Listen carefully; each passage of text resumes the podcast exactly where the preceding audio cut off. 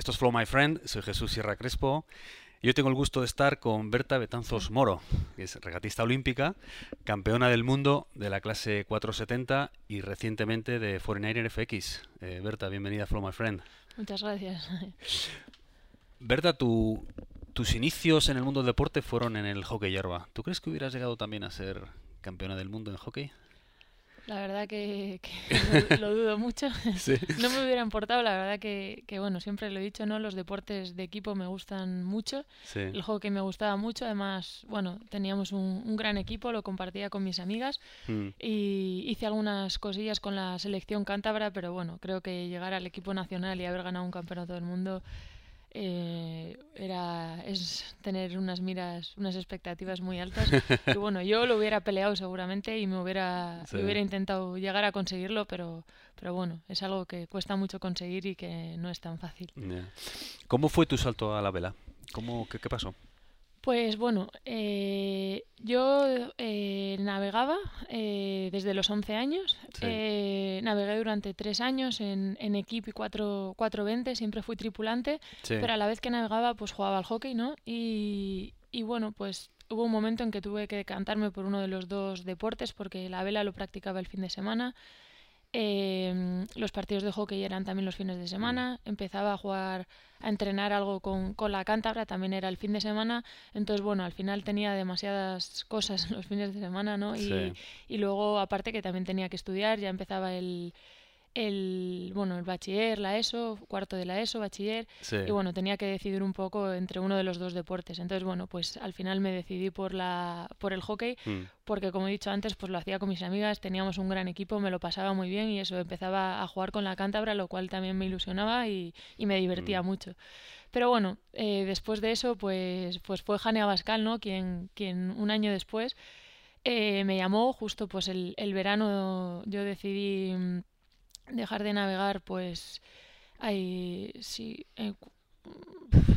no me acuerdo exactamente en qué año, en el 2002, 3 y fue ante, antes de los Juegos de Atenas, en el 2004, que Jane ese verano me dijo que, que creía que lo podía hacer muy bien en, vela olímpica, que sabía que técnicamente no tenía las cualidades, pero que tenía otro tipo de cualidades que él creía que me podían hacer llegar lejos en la vela y, que, y que tenía un proyecto que, que, que quería que creía que debía de, probar.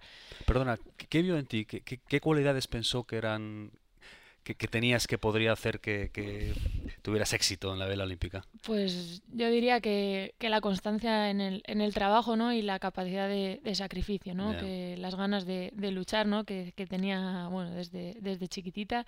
No, no me solía dar por vencida fácilmente y yo creo que bueno, esas fueron las, las cosas que él vio ¿no? que, podían tener eh, futuro ¿no? en, en la vela. Y él me dijo, dice, la técnica al final es algo que se aprende, que yo te puedo enseñar, pero hay cualidades que, que no te las puedo enseñar por mucho que quiera, ¿no? Entonces, bueno, él creyó que, que confió en mí, ¿no? Y creyó que, que, podía hacerlo bien.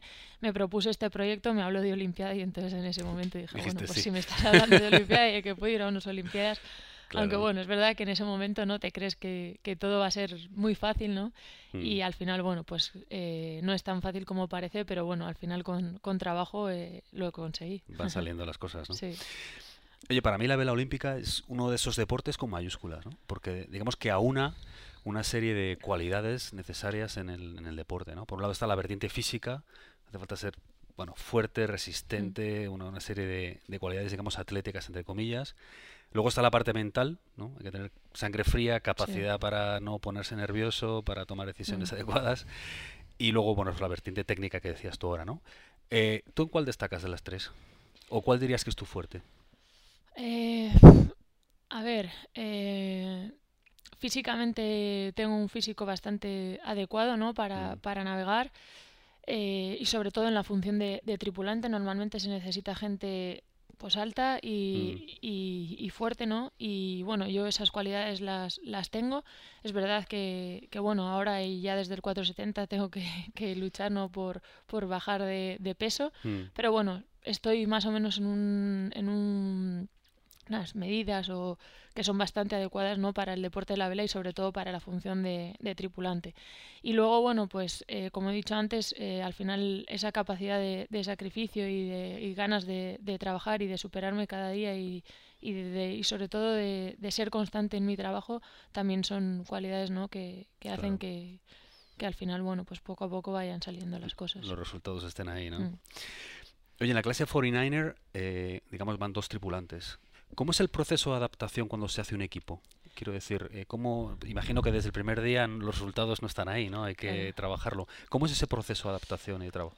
Yo diría que es diferente, ¿no? De, dependiendo de la persona con la que te tengas que, a la que te mm. tengas que adaptar, ¿no? Yo, yo he trabajado durante mucho tiempo con, con Tara en el 470, ahora trabajo con, con Tamara en el 49er mm. Y cada uno somos diferentes, ¿no? Entonces la forma de adaptación que he tenido que hacer a Tara o en este caso a Tamara, ¿no? Ha sido un poco diferente, ¿no? Eh, a cada uno nos gusta trabajar de una forma y al final eh, yo diría que mi función es intentar adaptarme ¿no? a la del de Alao y, mm. y, tener una capacidad de adaptación bastante buena. Y mm, por supuesto también la otra persona se tiene que adaptar a mí, pero yo diría que, que normalmente es el tripulante ¿no? el que se adapta un poquito más al, al, patrón y esa adaptabilidad creo que es lo que hace ser mejor como tripulante. ¿no? Entonces, bueno, eh, tienes que saber y conocer a la persona que tienes al lado y, y entre los dos, pues eh, aprovechar los puntos fuertes de cada uno, ¿no? Y, y, luego pues reforzarnos los puntos débiles y saber eso, apoyarnos en el otro en el momento que, que lo necesitamos. Y al final, bueno, pues nosotros, por ejemplo, con Tamara tenemos el apoyo de un equipo muy grande y muy potente, ¿no? Que, que siempre nos está ayudando a que eso cada vez, o sea, que cada vez haya más complicidad en el equipo y que, y que sepamos eso, exprimir los puntos fuertes de cada una. Tenemos pues la psicóloga, tenemos el entrenador, y pues más, ¿no? Más gente que, que, que, se involucra con el equipo y que nos ayuda a conseguir eso. Y hablando de esto, eh, supongo que la, que la preparación física no es que vais a pasear por el paseo marítimo, ¿no? Imagino que le dais caña, eh, que no solo trimar el barco ya está, y que es muy exigente físicamente. ¿Cómo es vuestro plan físico? Eh, sí que es muy exigente físicamente. Es verdad que eh, estos barcos, sobre todo el 49er, ¿no? son barcos muy rápidos y que exigen, o sea, la exigencia física solo con la navegación ya es bastante alta. Mm. Entonces depende un poquito del momento eso de la temporada y de y de las horas que dediquemos en el agua, la preparación física fuera del agua es más eh, o menos exigente, ¿no? Porque hay veces que si en el agua es muy exigente, tampoco puedes exigirte lo mismo fuera del agua. Entonces, lo vamos combinando un poco en función de intentando sobre todo coordinar las dos, ¿no? Eh, la parte de agua con la parte física. En la parte física, claro, nosotros eso, como ya he dicho, tenemos que bajar eh, de peso, ¿no? Y entonces, bueno, tenemos que darle un poco la prioridad a esa parte sin olvidar la fuerza y sin olvidar y darle también, bueno, una prioridad también a lo que es la agilidad, la velocidad, porque estos barcos requieren mucha, mucha agilidad, tienes que ser como, como un gato, ¿no? Dentro del barco. Y la parte, digamos, psicológica, hablabas antes que tenéis un, tenéis un coach o, bueno, como, como lo, no sé cómo lo llamáis, una psicóloga. Eh, ¿Cómo trabajáis eso? Exactamente, ¿qué es lo, ¿cómo os ayuda o, qué es lo que trabajáis? Pues, a ver, trabajamos muchos aspectos. Uno muy, muy importante dentro de la vela es la comunicación, ¿no? Dentro del barco, porque eso facilita que todo lo demás pues vaya fluyendo, ¿no? Luego, aparte, pues cada uno trabaja aspectos, ¿no? Más, más personales, que también muchas veces son de equipo, eh, pues de gestión ¿no? de situaciones, ¿no? Cada uno nos, nos altera más o nos genera más desconcierto, nos, son, nos resultan más difíciles unas situaciones que otras. Entonces, pues con cada uno trabaja de una forma para reforzar esos puntos que, que, nos resultan más complicados, ¿no? Luego, aparte, trabajas muchos aspectos. También, bueno, pues eh, incluso eh, puedes ver cosas que nos estén limitando ¿no? dentro de, nuestra técnica incluso, eh, pues puedes ver por qué están siendo, o sea, qué es lo que está generando que no seamos capaces de mejorar aspectos técnicos. Y hay veces que es simplemente una cuestión psicológica, ¿no? Que, que, pues estos barcos son barcos rápidos, a veces... Em, no tienes el control ¿no? que te gustaría y hay veces que si no vas con decisión, estos barcos muchas veces te exigen ir con mucha decisión y si no tienes esa decisión, pues muchas veces se complica la maniobra más que si realmente fueras con esa decisión, ¿no?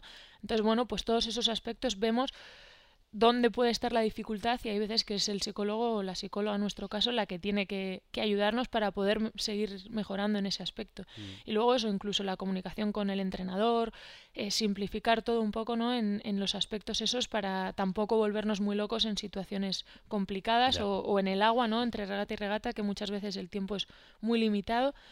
Y bueno, a mí personalmente también me ayuda incluso en, en, mi día a día, ¿no? Con la organización de, de las tareas, ¿no? Porque, porque bueno, eh, siempre he querido hacer todo, llegar a todo y muchas veces al final eh, pues eh, no, llegaba a, la mayoría y al final iba siempre un poco acelerada, que eso al final también se transmite al resto del equipo, ¿no? Y, y no es bueno, entonces al final hay que intentar que esas cosas no afecten a los demás y aprender a gestionarlas uno mismo. Y entonces, bueno, pues también trabajo eso con ella y al final me hace mejor en mi vida personal y en mi vida profesional. Funciona. Sí. ¿Qué separa un equipo que gana de uno que es muy bueno pero no gana? Es una pregunta difícil, la verdad. Pero, pero, a ver, al final es verdad que las diferencias son muy pequeñas, muy pequeñas. Nosotros, eh, prácticamente con las mismas rivales, este año ganamos el Mundial, en el Europeo hemos quedado terceras. Eh, ¿qué, ¿Cuál fue la gran diferencia? Pues la gran diferencia fue que en el Mundial fuimos capaces de aprovechar todas y cada una de nuestras oportunidades. El día que hubo viento pudimos rendir a nuestro 100%, el día que hubo poco viento pudimos también rendir a nuestro 100% o 80% en esas condiciones, que son condiciones en las que tenemos margen de mejora, pero todo lo que eh, hemos trabajado y hasta el, punto en el óptimo al que hemos llegado fuimos capaces de, desarrollarlo, ¿no? Y, y, entonces, bueno, pues, pues eso es lo que al final hizo, ¿no? Que, que obtuviéramos ese primer puesto. En cambio, en el europeo hubo momentos en los que no fuimos capaces de aprovechar esas oportunidades y al final, bueno, pues no conseguimos eh, ese oro, ¿no? Entonces, al final es verdad que las diferencias son muy pocas. Es verdad que hay gente que, o hay equipos ¿no? que, que no han conseguido, son muy buenos, pero no han conseguido nunca un oro o, ganar, ¿no? ¿Y por qué? Pues la verdad no sabría decirte, pero sí que escuchas ¿no? a muchos deportistas que muchas veces al final es la cabeza, porque dedicas muchas horas, ¿no? Y, y, ya al final de las carreras o cada vez ahora no más gente utiliza a los, a los psicólogos no y te das cuenta que igual ese pequeño puntito que te falta para realmente es creértelo o, o bueno o saber gestionar un poco mejor tu cabeza no y, y hay veces que igual eso por muchas horas que dediques y por mucho más que navegues no es simplemente eso. También depende un poco de cada deportista pero yo creo que eso a muchos podría llegar a, a ayudarles. Y en relación a esto qué consejo le darías a ese chico o chica que está ahí, que ya regatea, eh, incluso lo hace bien, pero no acaba de dar el salto a, esa élite, ¿no? ¿Qué consejo le darías? A ver, yo lo que, lo que sí que he aprendido ¿no? durante este tiempo es que muchas veces eh, una parte muy importante es ser paciente. Mm. Eh, yo creo que si, el, si hay trabajo y si trabajas, antes o después llegarán los resultados. El problema es cuándo llegan. Eso nunca lo sabemos, pero yo creo que yo no creo que, técnicamente sea mucho mejor que mucha otra gente que lo ha ido dejando por el camino, pero sí creo que he sido más constante y que, y que he confiado en que en algún momento llegaría. Entonces creo que podía haberme rendido en muchos momentos porque hubo situaciones que no fueron fáciles y que, y que podía haber pensado, claro, yo empecé con 16 años y mis padres lo que querían era que yo estudiara y que acabara mis estudios. Mm. Y yo sabía que tenía que hacerlo, lo, lo, lo hacía a la vez, pero también confiaba en que esto algún día demostraría que realmente merecía la pena, ¿no? Y, pero nadie me lo garantizaba. Entonces, si ahí no hubiera tenido esa paciencia y esa confianza, ¿no? Nunca hubiera llegado. Entonces creo que, hay que seguir siendo constante, no perder la constancia a pesar de que haya dificultades, ¿no? Y confiar en que algún día ese trabajo dará sus frutos. Lo que digo es eso, ¿cuándo? No lo sabemos cuándo, ¿no? Pero creo que antes o después lo, lo da. ¿Quién ha dado más a quién hasta ahora? ¿La vela a Berta Betanzos o Berta Betanzos a la vela? ¿Cómo, es el saldo? A ver, yo diría que, ambas, ¿no? Al final, pero, pero es verdad que a mí la vela pues me ha dado muchas cosas, ¿no? Al final, eh, lo que soy, ¿no? los valores que tengo, creo que muchos, es verdad que muchos, por supuesto, los he aprendido de la educación que he recibido, ¿no? Y, pero bueno, muchos otros me los ha enseñado la vela, ¿no? Y, y, al final yo llevo navegando en vela olímpica desde que tengo 16 años. Ahora tengo 28, ¿no? Son 12 años navegando en vela olímpica y, creo que, bueno, que aprendes mucho, ¿no? Mm. Y, al final, pues eh, los años en que más cosas, ¿no? Y más se determina, ¿no? Uno, diría yo, pues eh, ha sido dedicándome prácticamente al 90% a, a, la vela, entonces creo que a mí la vela me ha, dado, mucho. sí. ¿Y algo que, hayas aprendido en la vela o, compitiendo que apliques en tu vida, en otras facetas de tu vida? Em, ¿Qué te ha enseñado la vela que, hmm. hayas trasladado? Eh, pues em, la vela me ha enseñado ¿no? que, pues esa constancia ¿no? que hay que tener y esa, esa paciencia ¿no? que decía antes, creo que al final eso es algo que, es en la vela, pero que es en todo, ¿no? lo aplicas en todo, ¿no? Sí, y, y también eh, al final eh, hay que disfrutar lo que se hace, ¿no? Y yo he mm. aprendido que, navegando, eh, de hecho eso, bueno, después de los Juegos de Londres me lo planteé muy, muy en serio, ¿no? Mm. Y descubrí que, había que, que la vela, o sea, que el objetivo que era ir a unos Juegos y conseguir una medalla era algo muy bonito, pero que lo bonito era disfrutar cada día, ¿no? Y eso pues también lo traslado, ¿no? A, mi vida personal, que, al final, bueno, sí, a mi vida en general, ¿no? que hay que disfrutar lo que se hace y hay que, que eso, pues que al final las cosas, eso, yo me encantaría conseguir un oro, es mi sueño, pero, pero al final, como yo, lo tenemos otras ocho equipos, ¿no? Eh, ahora mismo para estos juegos y ellas van a pelear tanto como yo para conseguirlo. Entonces, si, si no disfrutas el camino y no disfruto cada día para llegar a ese objetivo, al final ese objetivo dura una semana, ¿no? Y al final, eh, eso, yo lo que he aprendido es que hay que disfrutar cada día y la verdad que, estoy orgullosa ¿no? de que en esta campaña he conseguido eso que me planteé después de, Londres, hacerlo y al final conseguiré o no el objetivo, pero por lo menos lo he disfrutado ¿no? Mm. y creo que es algo que se puede trasladar a todo. Si no existieran los barcos, ni el mar, ni, la navegación, ¿a qué te dedicarías? ¿O qué te gustaría hacer en otra vida si no fueras eh, a lo mejor hubiera ganado un campeonato del mundo de hockey. De hockey, hubiera sido por ahí quizá. Sí. No, no lo sé. La verdad que, bueno, yo cuando, antes de que Jane Abascal ¿no? me, me, llamara, me hablara de juegos, la verdad que yo nunca me había planteado, hay niños que dicen que sí, ¿no? Que se habían planteado que su sueño era ir a unos juegos. Yo no, yo lo veía como algo muy, muy lejano, ¿no? Que también eso lo, lo aprendes, ¿no? Y te vas dando cuenta de que al final esas personas que idealizamos son personas y al final, mm. pues claro que hacen muy bien su trabajo, pero pero pero bueno, que no dejan de ser personas, ¿no? Eso también lo aprendes. y y mm, bueno, eh, a mí la ingeniería, eso, eh, antes de que Jane me llamara, pues mi, yo mi idea era seguir con mis estudios, por supuesto practicando deporte, pero el deporte era como el hobby, ¿no? Mm. Y, y, me gustaba mucho pues la ingeniería, yo hice ingeniería técnica naval, la verdad que la especialidad que hice no es la que más me gusta, lo hice porque era fácil de, compatibilizar con, con la vela. Me hubiera gustado hacer otra especialidad, pero la ingeniería relacionada con el tema de la investigación en materiales y todo eso es algo que me gusta mucho y, bueno, no me hubiera importado dedicarme a eso, pero soy consciente de que también requiere mucha, mucha dedicación. O sea, que en otra vida ingeniera Betanzos, ¿no? Bueno, o, el, Mundial de Hockey tampoco me importaría. ¿eh? ¿Ha habido alguna persona en tu vida que haya tenido un gran impacto formativo o que te, que te haya inspirado o que haya servido, no sé, como referente?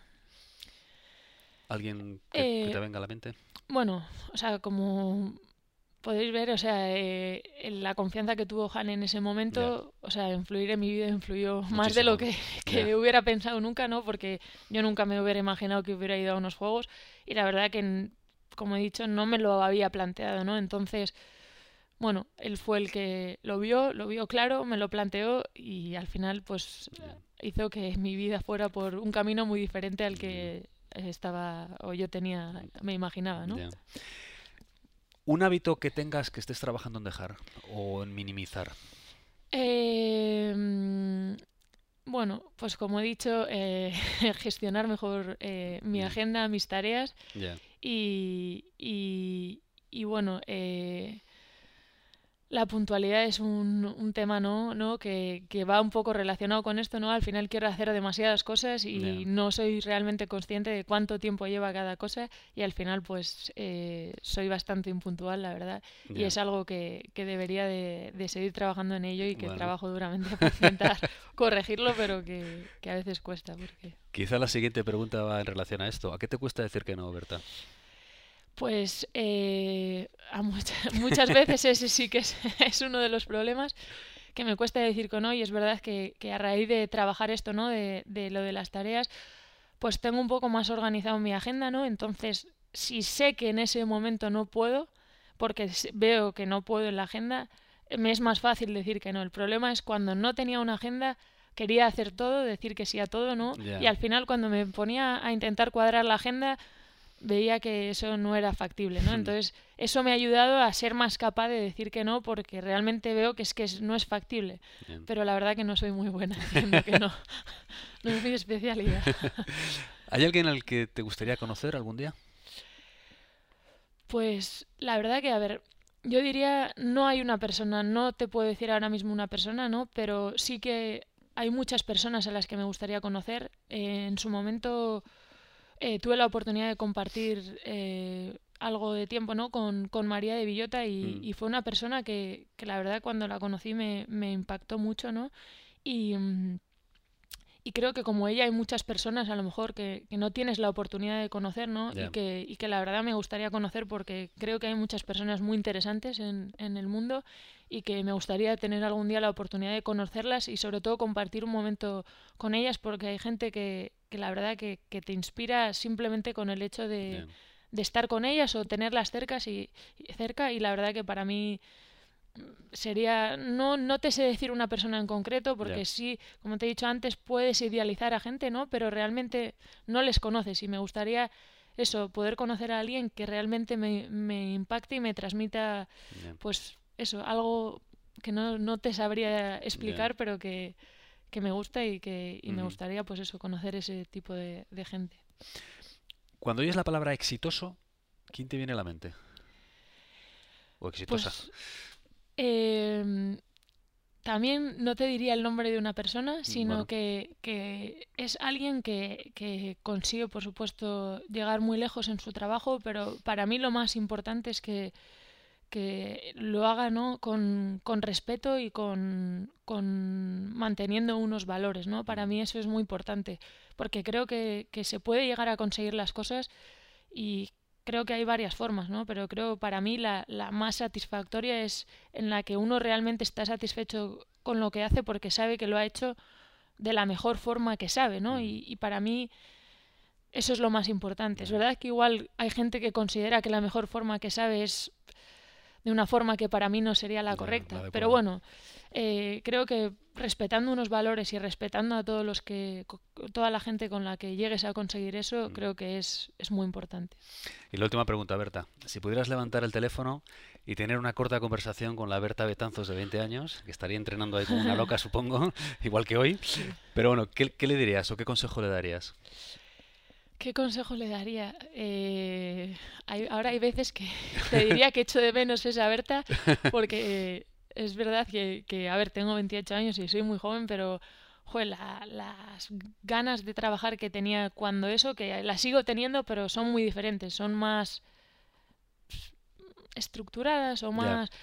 Antes podía trabajar las horas que hiciera falta y todo, y, y, la verdad que, que, lo hacía con unas ganas y una ilusión. Ahora es verdad que si, si no soy más efectiva y trabajo un poco más valorando más el tiempo libre y todo eso, antes me daba igual, podía estar ahí las horas que quisiera, que yeah. era feliz. Ahora yeah. es verdad que si me paso hay días que se va acumulando claro, y, y, lo voy claro. notando, ¿no? Entonces, bueno, sí que le diría que, que, que mm, que se organizara, ¿no? Sí, sí, la verdad que sí, que, yeah. que fuera más efectiva, ¿no? Con, con, el, con las tareas y el trabajo, yeah. ¿no? Porque al final eso, pasaba muchas horas, muchas horas, pero realmente efectivas igual no eran tantas. Lo que yeah. pasa que como al final me divertía, ahora es verdad que siento más la necesidad de que mis horas sean más efectivas, ¿no? Para, claro. para tener tiempo para todo y, y poder organizarlo mejor. Mm. Pero bueno, es verdad que antes eso, lo disfrutaba también mucho.